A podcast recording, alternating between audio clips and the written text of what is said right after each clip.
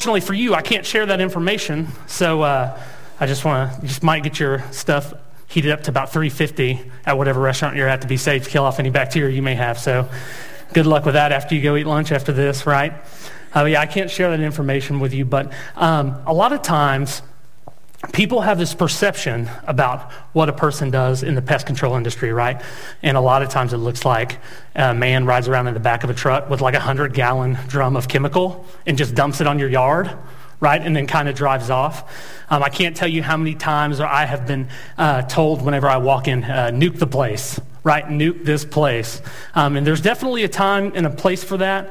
Um, however, in our industry, there's a phrase that we use that is often way more efficient than just dumping chemical around. Again, there's a time and place for that. Uh, but there's a phrase that we use that's sometimes more efficient than dumping chemical, and that phrase is eliminate the source. All right, so in many situations, we find that if you go ahead and eliminate the source or find the object or reason that that infesting pest is attracted to, you'll have way better luck stopping the issue permanently right? Um, so, for example, let me put that into practicality for you. If you're having fly issues at your house, if you're having fly issues, um, chemical will hardly help with that. Okay? Um, the best thing to do is to track down the, the items that the flies are attracted to, get rid of that. Now, chemical treatment may help temporarily, but without eliminating the source, you will find yourself in the same situation again and again. A little bit of relief, it goes away, but then it comes back again and again and happens all the time. Well, uh, what does that have to do with where we're going to be this morning? Well, whenever I was preparing, I couldn't help but think that Jesus' words in the scripture that we're going to be in today works very much like eliminating the source. Okay? Looks very much like eliminating the source. See, the people that we're going to be reading about had a very big misconception about how they viewed their relationship with God. So they had a misconception about how they viewed their relationship with God and what that looked like. And I think that we may be, uh, may be able to identify a little more with the people of the text than what we actually would care to admit. And so we're going to see time, or we're going to see in time that Jesus doesn't waste time. Um, temporarily controlling an issue. Rather, he's going to get to the heart of the matter. Um, he's not going to deal with the symptoms, but he's going to permanently take care of what's going on in our hearts. And so, um, eliminating the source may be harder work to do. It may be more work, and it may be uncomfortable. Um, but it's the most effective option to have permanent, true freedom in our lives. And so, he may offer a little bit of heavy words to us this morning, but that never comes without true hope. Um, and he always offers hope in spite of the heavy things that he said. So, um, with that being said, we're going to go ahead and read. So, if you want to follow along with me, we're going to be in John chapter 6, verse 1. All right? And it says, After this, Jesus went away to the other side of the Sea of Galilee, which is the Sea of Tiberias. And a large crowd was following him because they saw the signs that he was doing on the sick. Jesus went up on the mountain, and there he sat with his disciples.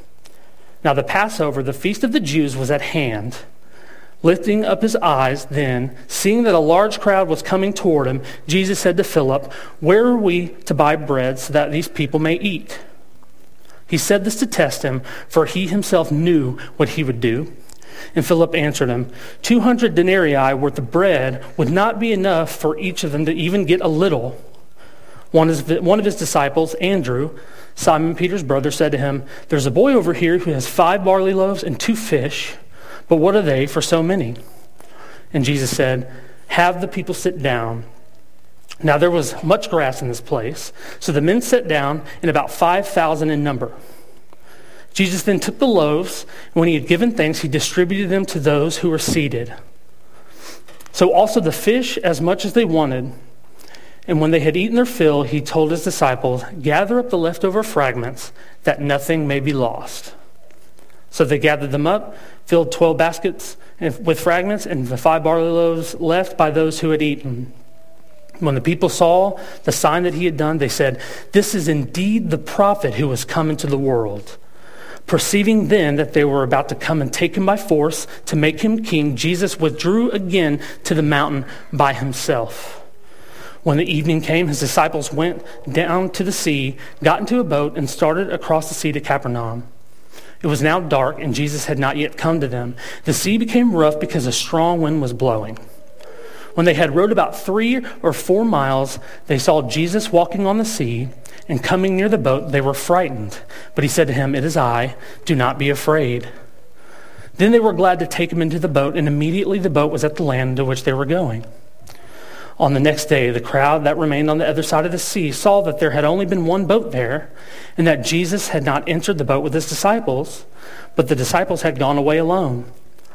Other boats from Tiberias came near the place where they had eaten the bread after the Lord had given thanks. So when the crowd saw that Jesus was not there, nor his disciples, they themselves got into the boat and went to Capernaum seeking Jesus.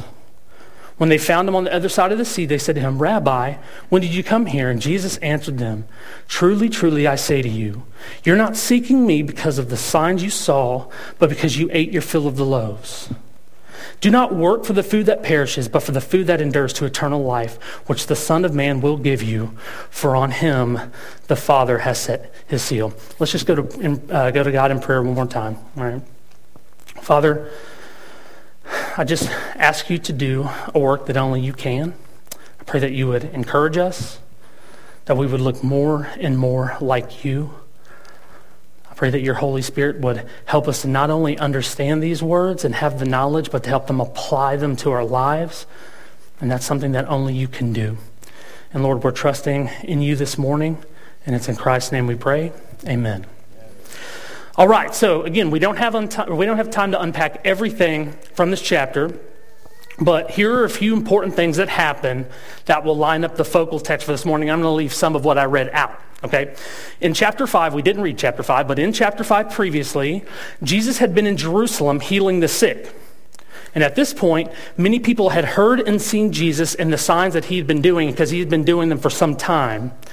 Now, we remember that the purpose of these signs were not simply magic tricks to kind of draw up a crowd, right? Um, to kind of entertain everybody, but they were meant to give further testimony to the claims that Jesus made about being sent from God, by God, that he was the Son of God, and that this is a little bit more controversial, that he had equality with God. So um, he, he created kind of a stir up in chapter 5 when he claimed equality with God. That did not go over well with the people. Many people who had witnessed Jesus perform these signs of healing followed him to the other side of the Sea of Galilee, right? So, um, again, who wouldn't? They're doing a lot of crazy stuff, so they're going to follow him over there. And, text, and the text says in verse 2 And a large crowd was following him because they saw the signs that he was doing on the sick. And again, who wouldn't? People are getting sick, lame people are walking. Who wouldn't follow him over there? I definitely would, right? Um, you see a man making lame people walk, you're going to follow him. That's what you naturally do. Well, after this, Jesus met with his disciples, and it was a pretty large crowd. It said about 5,000 men, which probably included their wives and maybe some of their kids, and they were coming towards him. And now, this particular account doesn't say, but we can assume that Jesus had compassion on them, and he didn't want to send them away hungry.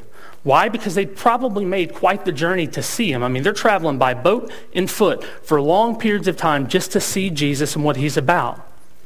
So, after a brief interaction with his disciples, who basically told him, mind you, that um, I don't know if you've checked our bank account lately, but we don't, we don't have the money to feed all these people, right? We're definitely going to overdraft um, in our account. So, we're, we're, we're not going to have the money to feed this. I don't know if you saw what's going on here, but says that Jesus already knew what he was going to do. Um, took already existing five loaves of bread and two fish, and then he gave thanks for it. He blessed it. And this miraculously turned this small amount of food into an overwhelming amount of food, right? So it wasn't just enough for them to have a few bites to keep them alive from falling over. It said that they ate their fill until they were full. And not only that, they had some left over. So Jesus had just performed this huge sign for them. Um, and he did a work that is only reserved for a God or the God to do. Um, he created something out of basically nothing. And not only did he create something out of basically nothing, right? He gave them far above more than what they could ever want or ask. And that is the character of the God that we serve. And Jesus had just done this for them. So after Jesus had done the sign, the people were amazed. And again, who wouldn't be? The text says in verse 14, when the people saw the signs that he had done, they said, This indeed is the prophet who is coming to the world.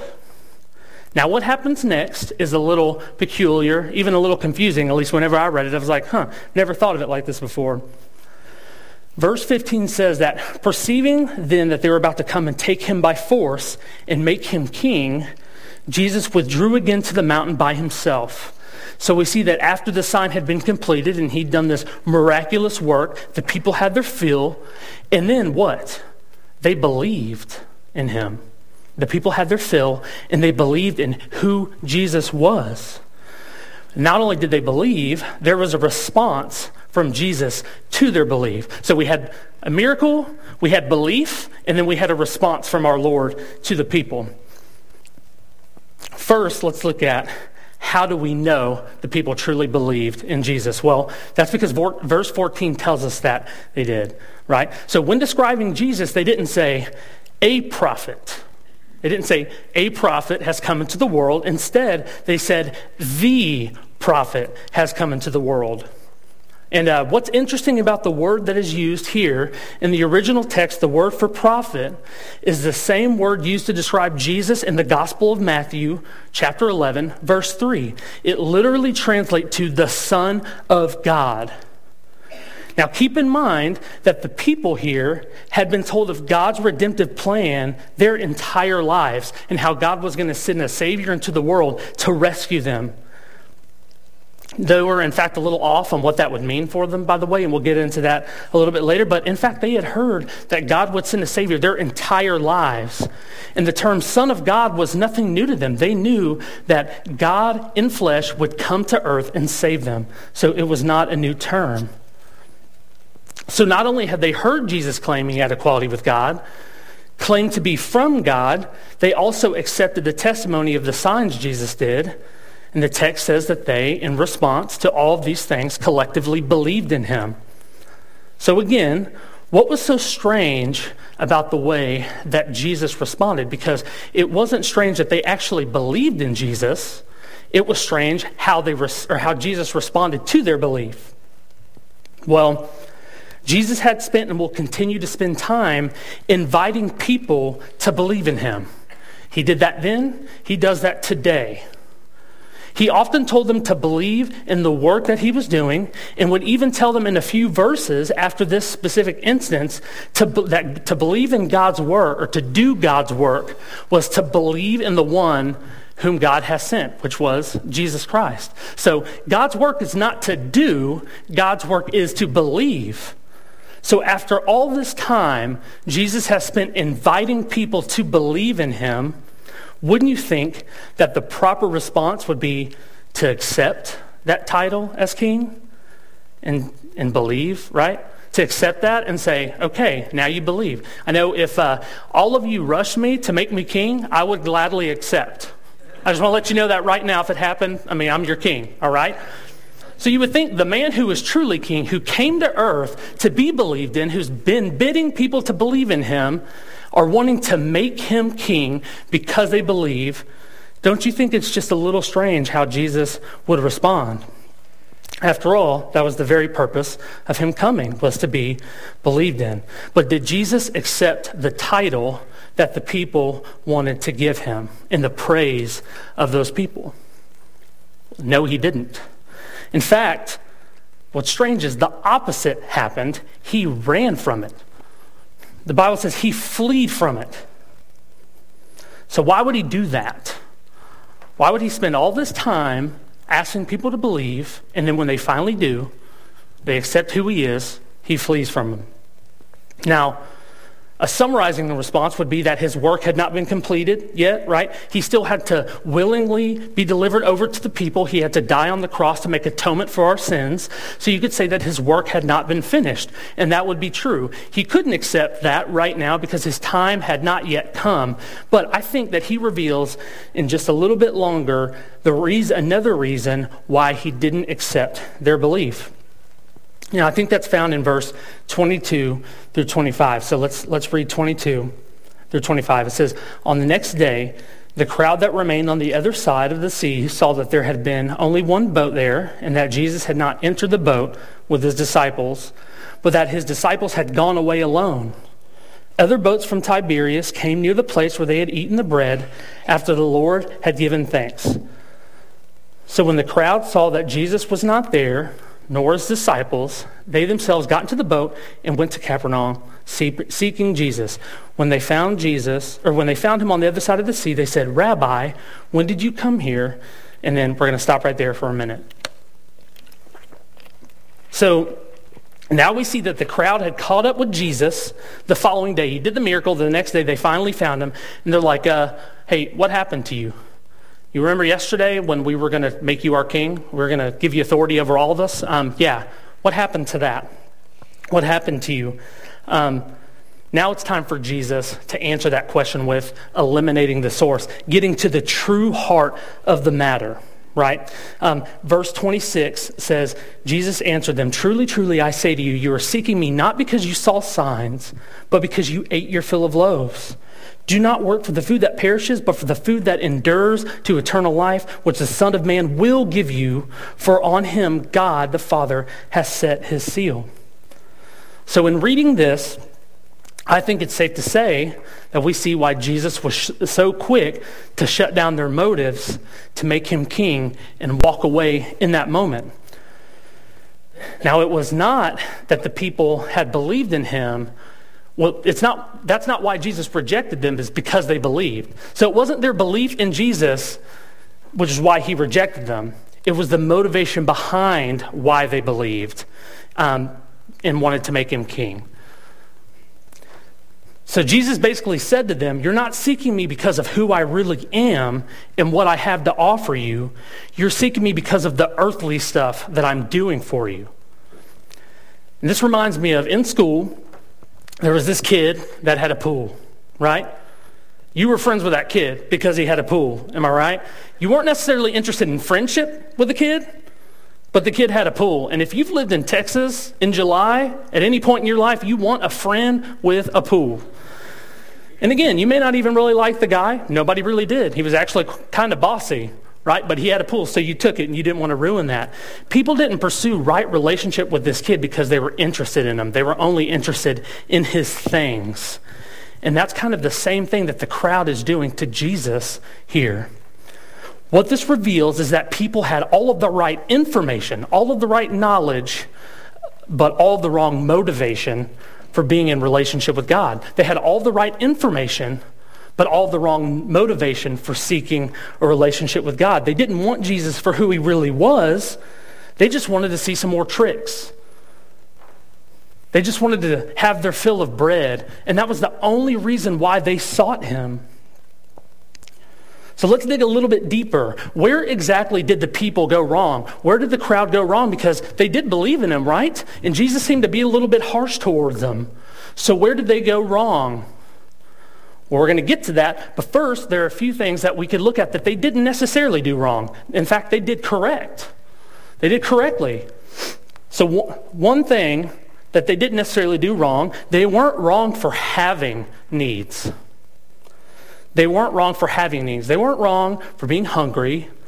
They weren't wrong for being sick, right? We see that Jesus compassionately met their needs. Guys, God knows that we have needs. He knows we need food. He knows we need clothing. He knows we have a mortgage. He knows we need a job. He knows we need a vehicle. He knows we need medicine. We need healing. He knows these things. And it is not wrong for you and for me to have these needs. That is not where they went wrong. Sometimes as Christians, I think we start to feel like a little selfish because we have needs or we have things that we need on this earth. But God knows that we have them and it's okay that we have them. They didn't go wrong for having a need. They weren't wrong for seeking Jesus or God to meet those needs. So they weren't wrong for having it, and they didn't go wrong by seeking Jesus to meet it.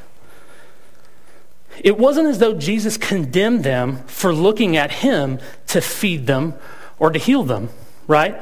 He didn't say, How dare you come to me for food? As a matter of fact, they didn't ask Jesus for food. He just did it, right? He compassionately did it. So they weren't wrong for looking to Jesus to meet those needs. Scripture overwhelmingly bids us to come to God with our needs and that He knows what we need before we even ask it.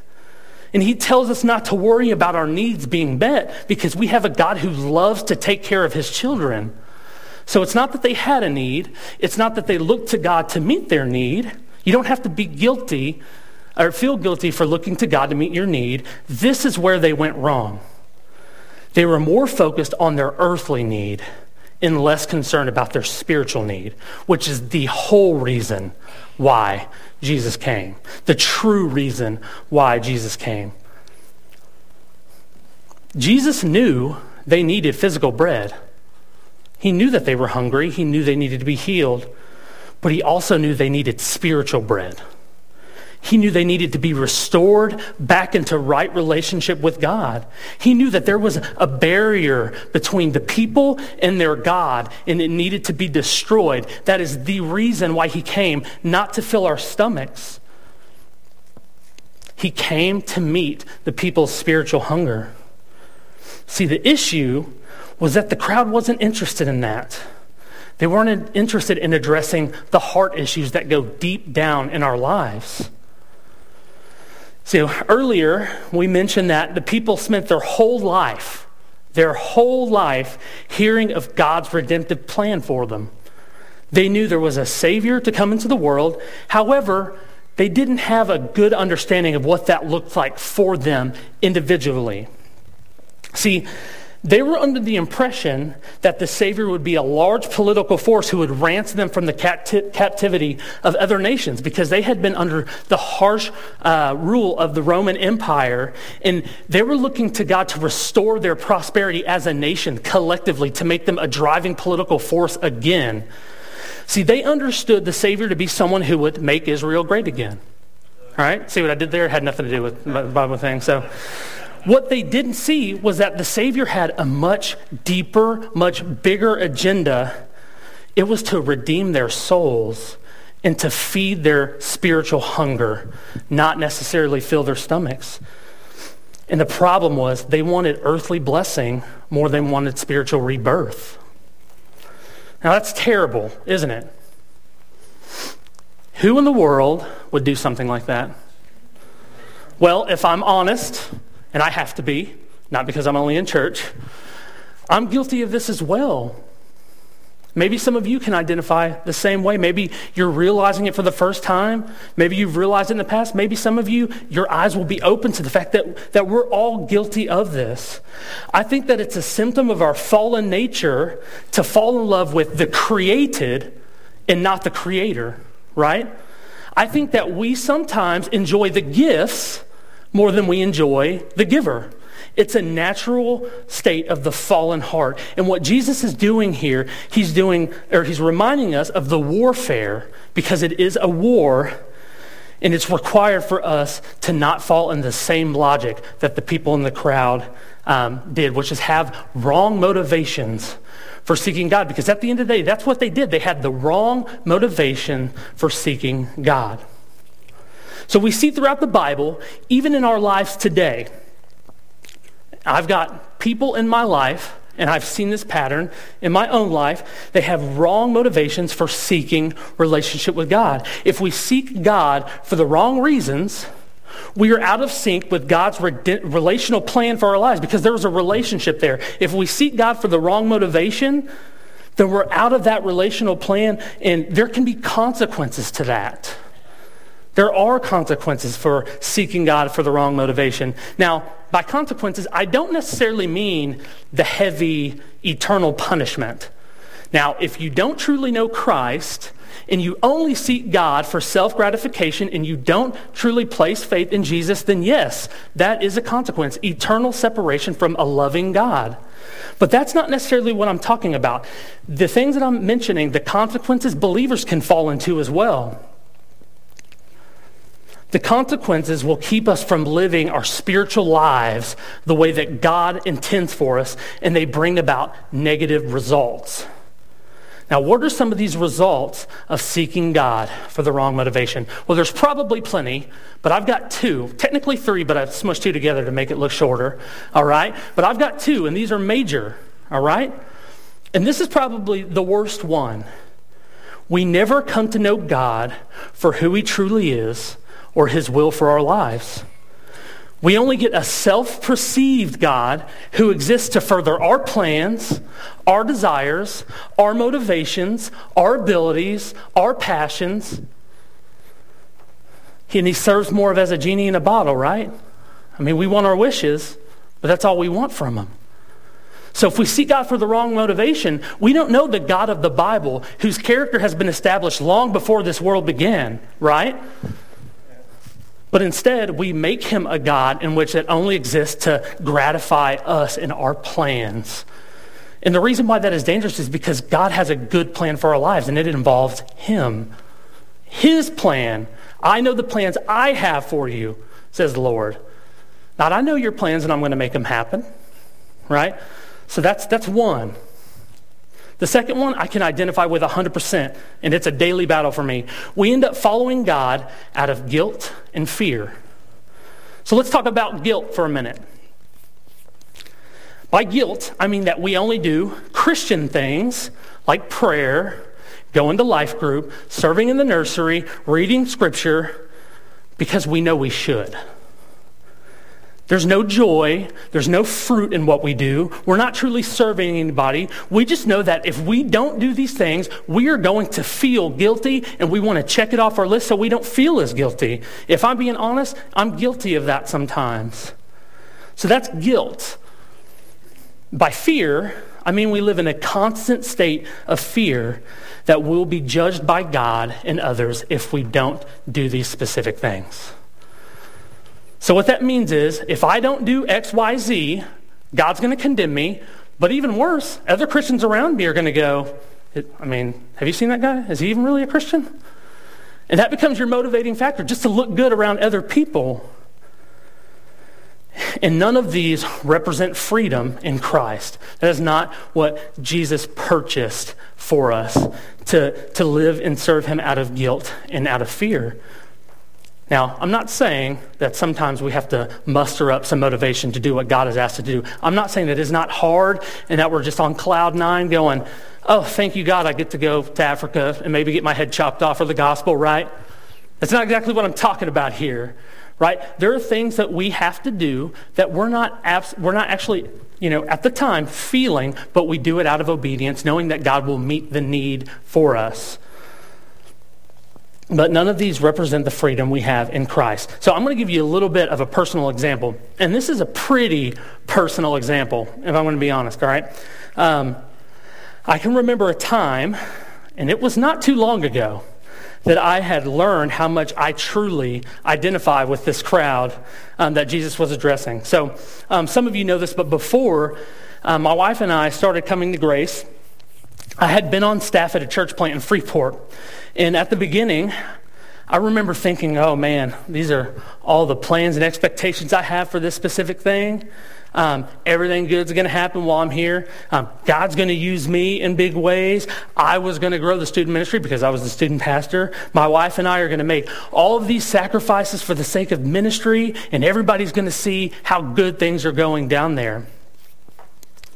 See, the problem was I ended up resigning after two months two months of being on staff.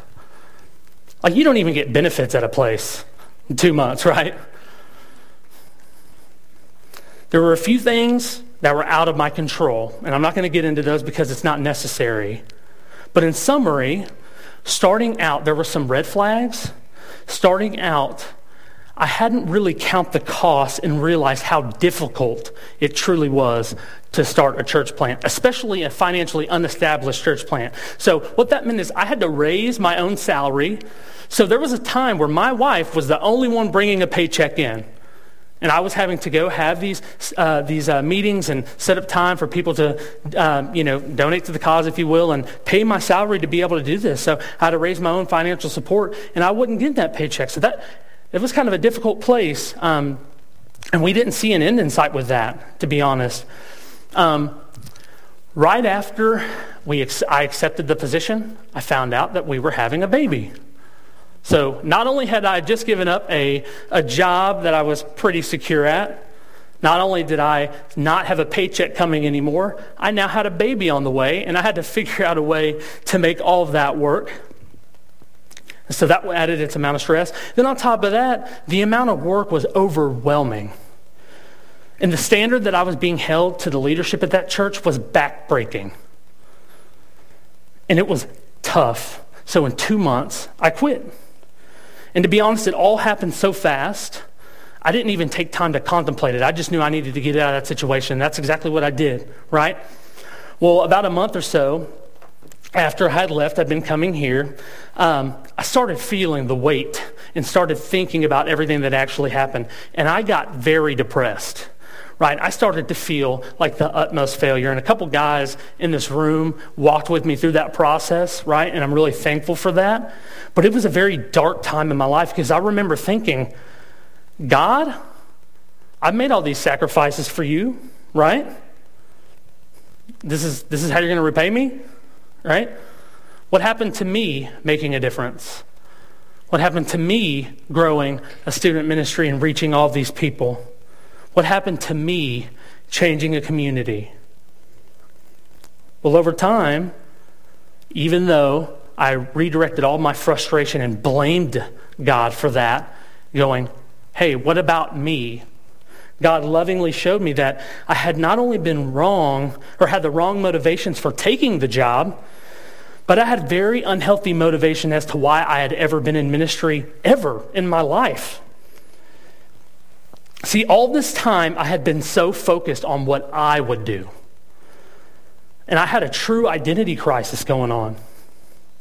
All along, I'd been doing ministry for several years, even before that, not because I loved God, not because I love the people who I worked with necessarily. I mean, I, had, I loved God and loved the people, but that wasn't the motivating factor behind. I didn't necessarily care as much about the people I was reaching out to. It was just something that I was good at, I guess. And I hardly even say good. It was a path that I had taken, and that was it. It was a, a career move in a sense. And I also learned that I'd been doing everything out of guilt and out of fear.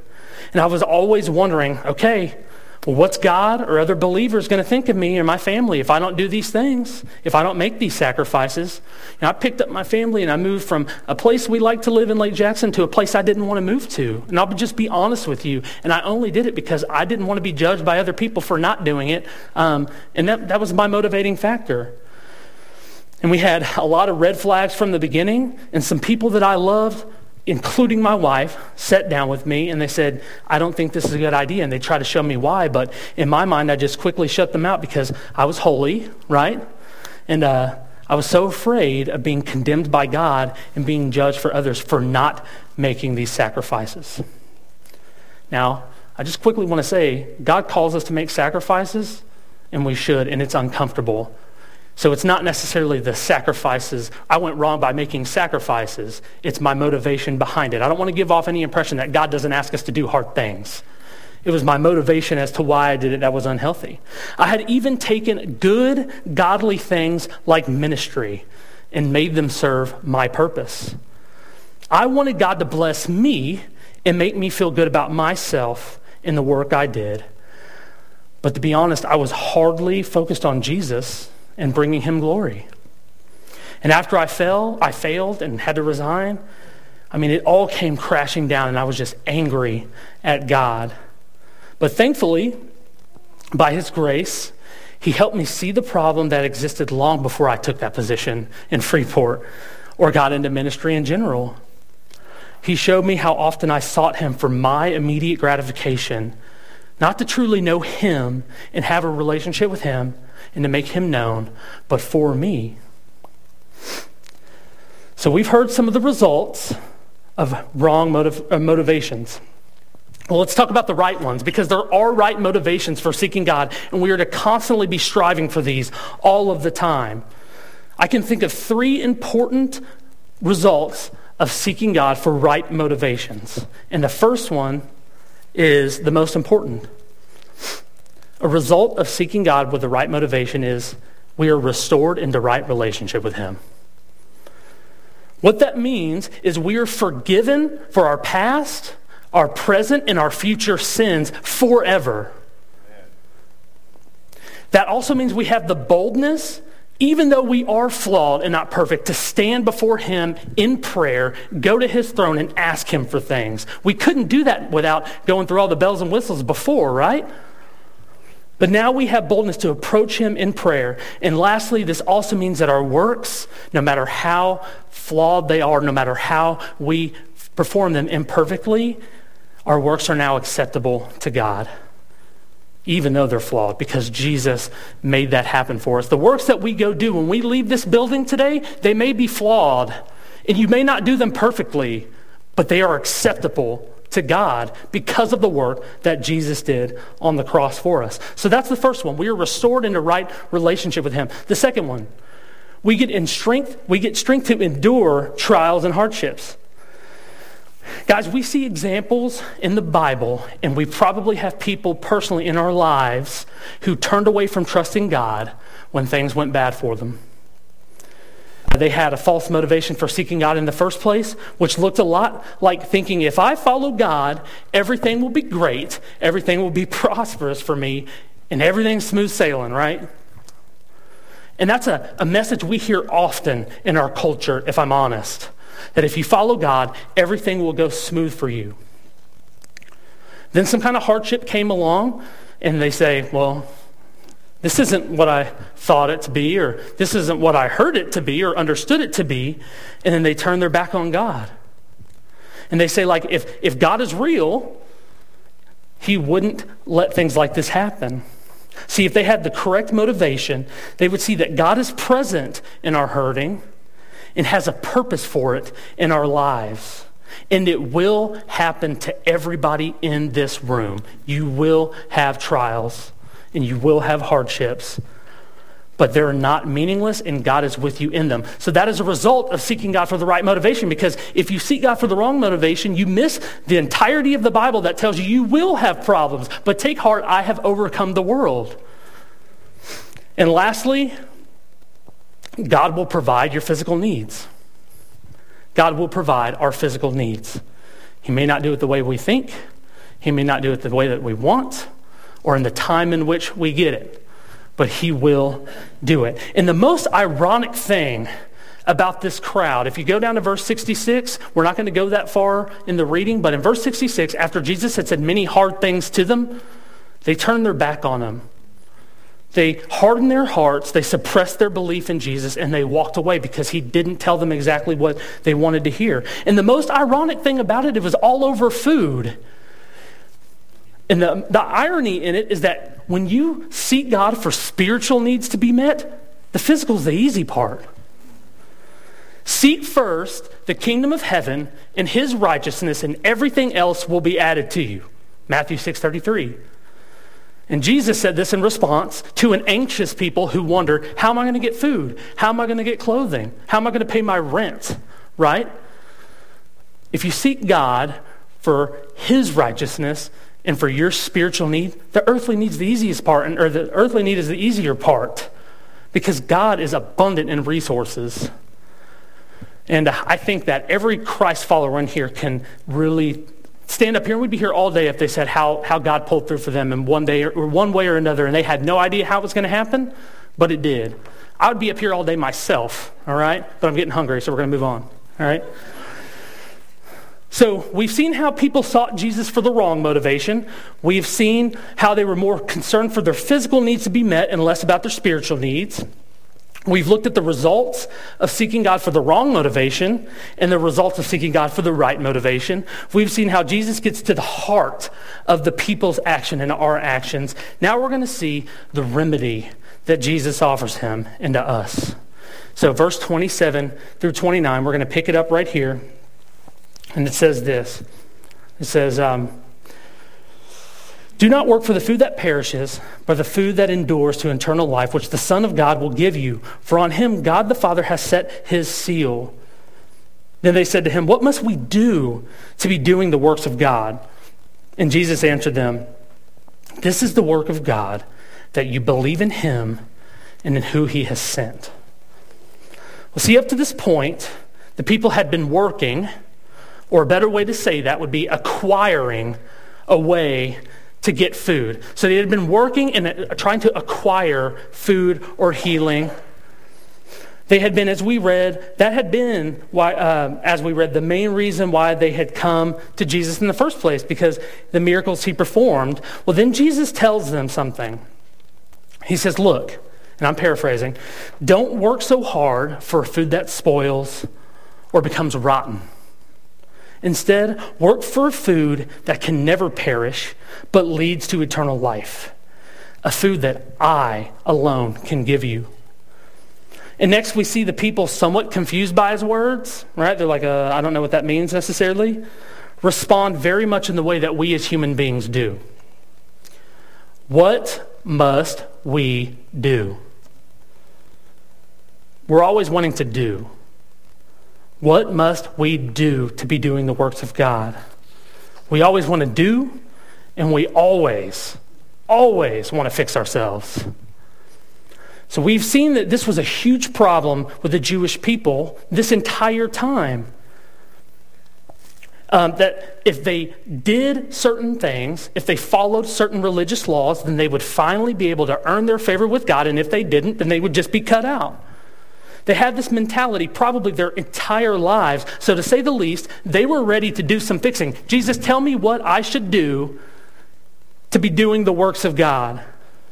And Jesus' response is astounding. He says, He doesn't respond to them by saying, You need to go fix yourselves, right? Come do more, go work on yourselves, come back to me when you're ready. He doesn't say that.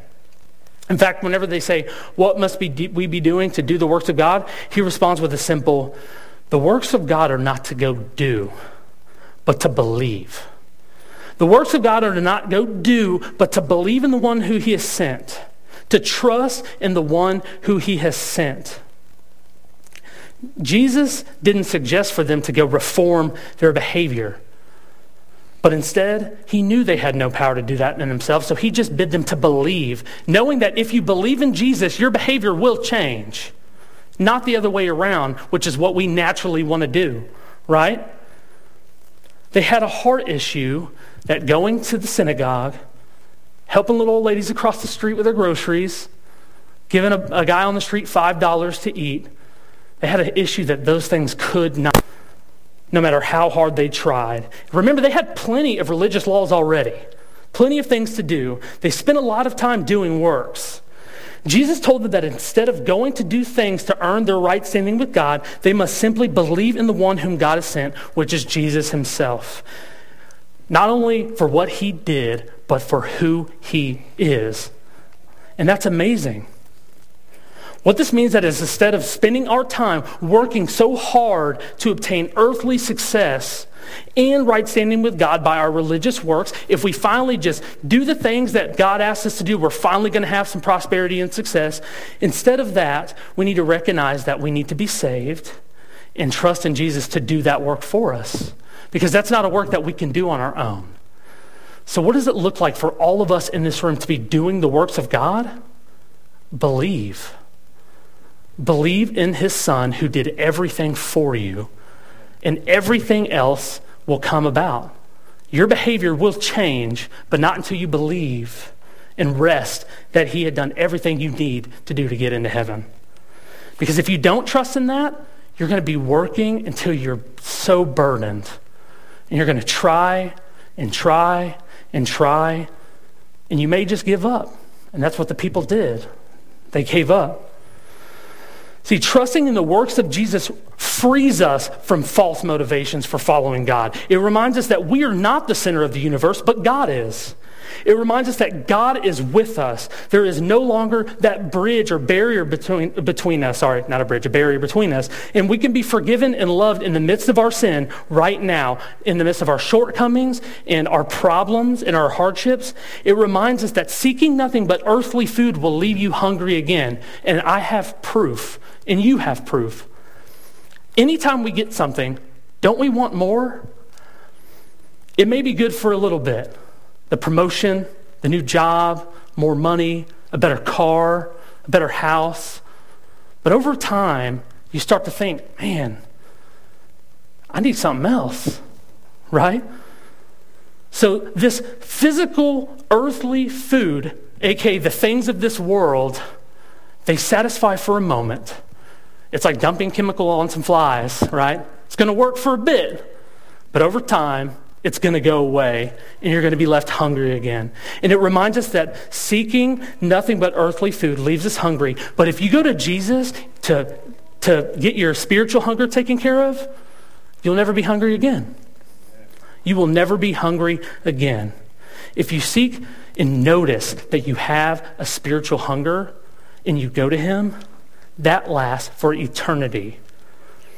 And he did that by living the perfect life that God makes us or commands us to live that we can't do no matter how hard we try.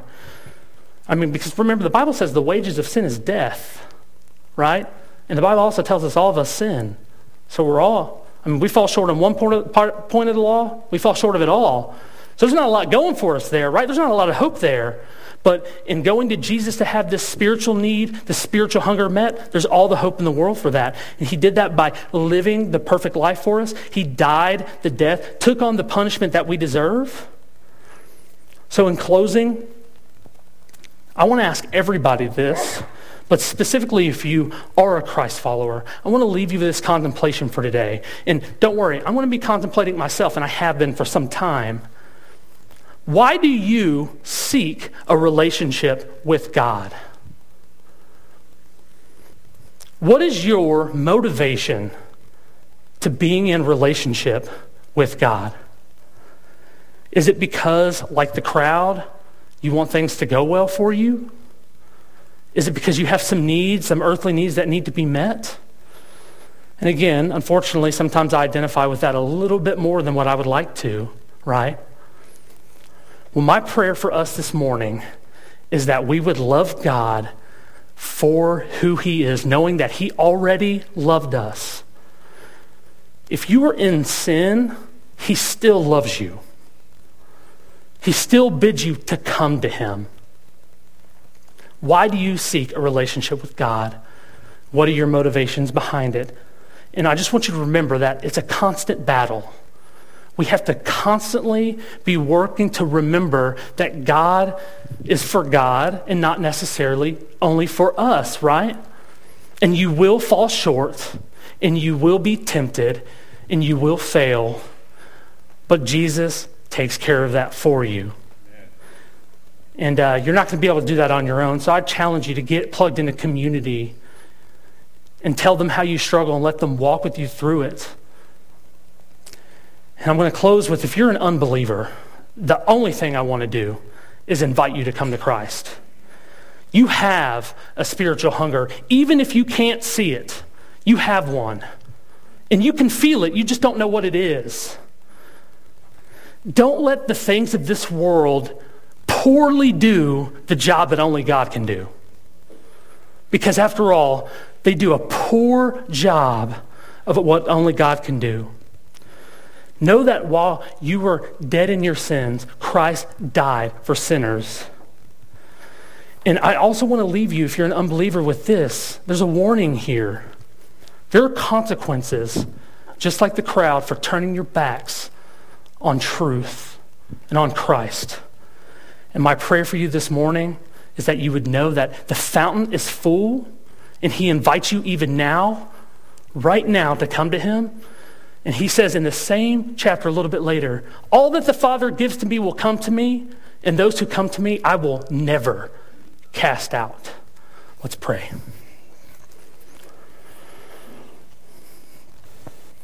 Father, we, um, we need you. All of us fall short in many ways, and James tells us we stumble. We stumble in many ways, but Father, we thank you that we have the ability to come to you anyway. I pray that we wouldn't feel guilty about the things in our heart, but rather we would be convicted and come to you and unload those burdens.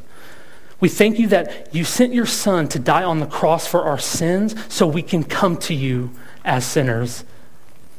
I just pray that you would help us, including me, to not seek you for the wrong motivations. That we would seek you for who you are because that is ultimately for our good. And knowing that you will always take care of us. You will always meet our needs in one way or another, whether that's spiritual or physical. And we thank you for that. I pray that you would remind us of, our, of your grace when, you, when we fall short, because we will fall short. Father, I pray that you would help us to be an authentic community with each other so we're not doing this alone because you never told us to do this on our own. And Lord, we thank you and we praise you for everything that you do for us. And it's in Jesus' name we pray. Amen.